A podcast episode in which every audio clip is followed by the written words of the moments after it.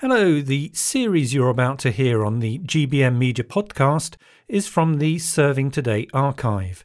It's called Moses Lessons on Leadership. We hope you enjoy it.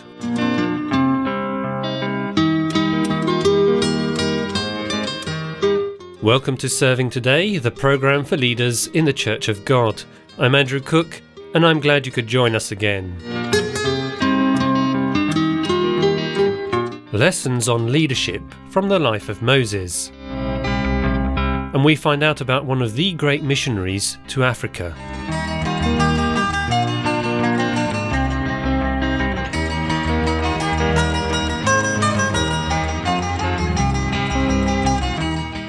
Here on Serving Today, our aim is to support those with leadership responsibilities in their churches.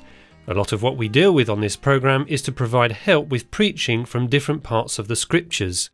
But over the next few programmes, we're going to focus on some lessons for leaders as we look at the life of Moses. For this, we're pleased to be joined by a new guest whose name is Howard Sayers. I asked him to introduce himself to us.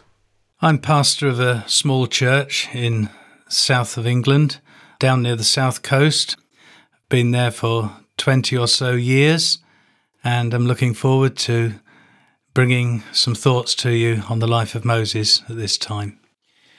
Yes, so we're going to be studying the life of Moses. Could you tell us the kind of thing that we're going to learn from this? Yes, what I want to draw from the life of Moses with you are lessons for preachers, lessons for teachers of God's Word. We all of us have responsibilities in our churches. Different responsibilities require different qualities and qualifications. We need to know how to use those positions. So, my desire is to draw a number of lessons about leadership from the life story of Moses, and we will be basing our studies in the summary given in Acts chapter 7, verses 19 to 41. To start with, can you give us an overview of Moses' life? Yes, Moses was born in Egypt some 300 years after the death of Joseph. The Pharaoh at the time was an evil man and he hated the Israelites, the descendants of Abraham, and he sought to destroy all the baby boys that had been born. The people were in slavery, and so it was a very difficult time for this young child as he grew up. Moses' life falls into three periods, each coming to a climax before moving on to the next, and his life lasted for just 120 years. And it can be divided into three equal periods of 40 years. He spent 40 years in Egypt, and that period ended in murder and flight. That was followed by 40 years in Midian, a period which ended at the incident of the burning bush. And then finally, his last 40 years in leadership ended in his death on the borders of the Promised Land. So, Howard, starting then with the first 40 year period, how would you entitle this time in Moses' life? This first 40 years of Moses' life were years of training and preparation. They were the years of his childhood, youth, and early manhood. And we can note a number of things about this man who God had chosen to lead his people, and this formative part of his life is very important. I wonder whether, Andrew, you could perhaps read Acts chapter 7 verses 20 through 22 to introduce us. At that time, Moses was born, and he was no ordinary child. For three months he was cared for by his family. When he was placed outside, Pharaoh's daughter took him and brought him up as her own son. Moses was educated in all the wisdom of the Egyptians and was powerful in speech and action. Thank you, Andrew. Well, the first thing we can learn from the very early days of Moses' life was that he was God's chosen man. And I am reminded of the prophet Jeremiah, of whom God said, Before I formed you in the womb, I knew you. Before you were born, I sanctified you. I ordained you a prophet to the nations. And the same was true of Moses. And what can you say about Moses at this point in his life? We can observe that Moses was very positively a healthy, good looking child in God's sight. He was a clever young man, up and coming in the world, very patriotic and zealous. He was also genuine and sincere by nature, although he could at times have been short tempered and very impetuous. And it was that short tempered part of his character that would eventually lead to his downfall. So, how does we consider this first heading? Moses was God's chosen man from the beginning of his life. What lessons are there for us under this? Just two lessons, Andrew, at this point. In summary, God's man was suitable for God's work, though he was not immediately recognized by others. And secondly, that in the very best of men there is usually a flaw. None of us are perfect. Thank you, Howard. Now, that was the first point. What's the second thing that we can note about Moses' first 40 years of his life? It's remarkable, Andrew, how God took care of Moses. From his very birth, Moses' life was in danger, but God was watching over him and preserving him. Because of the situation in Egypt, he was in danger even in his home from murderers who were out to destroy the young Hebrew baby boys.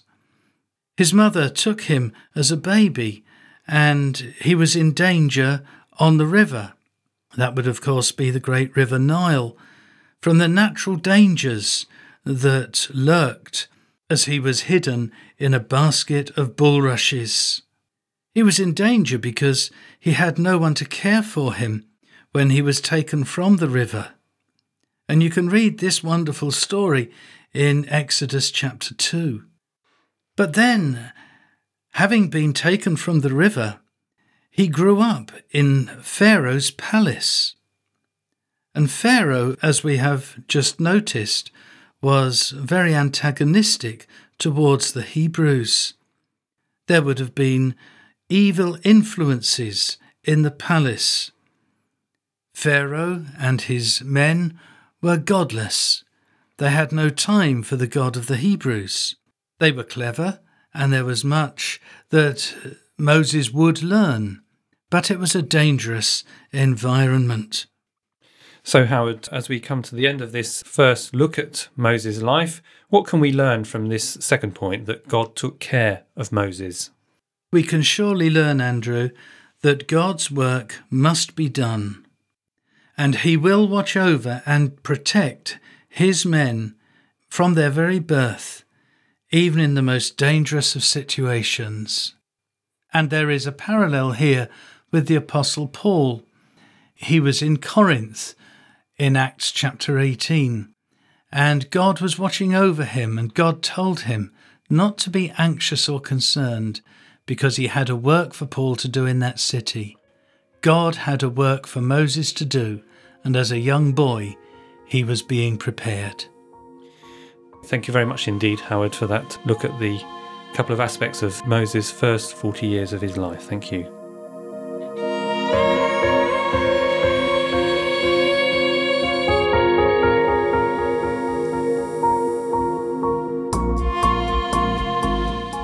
From time to time here on Serving Today, we look at the lives of people who've had a profound influence on the history of the Church.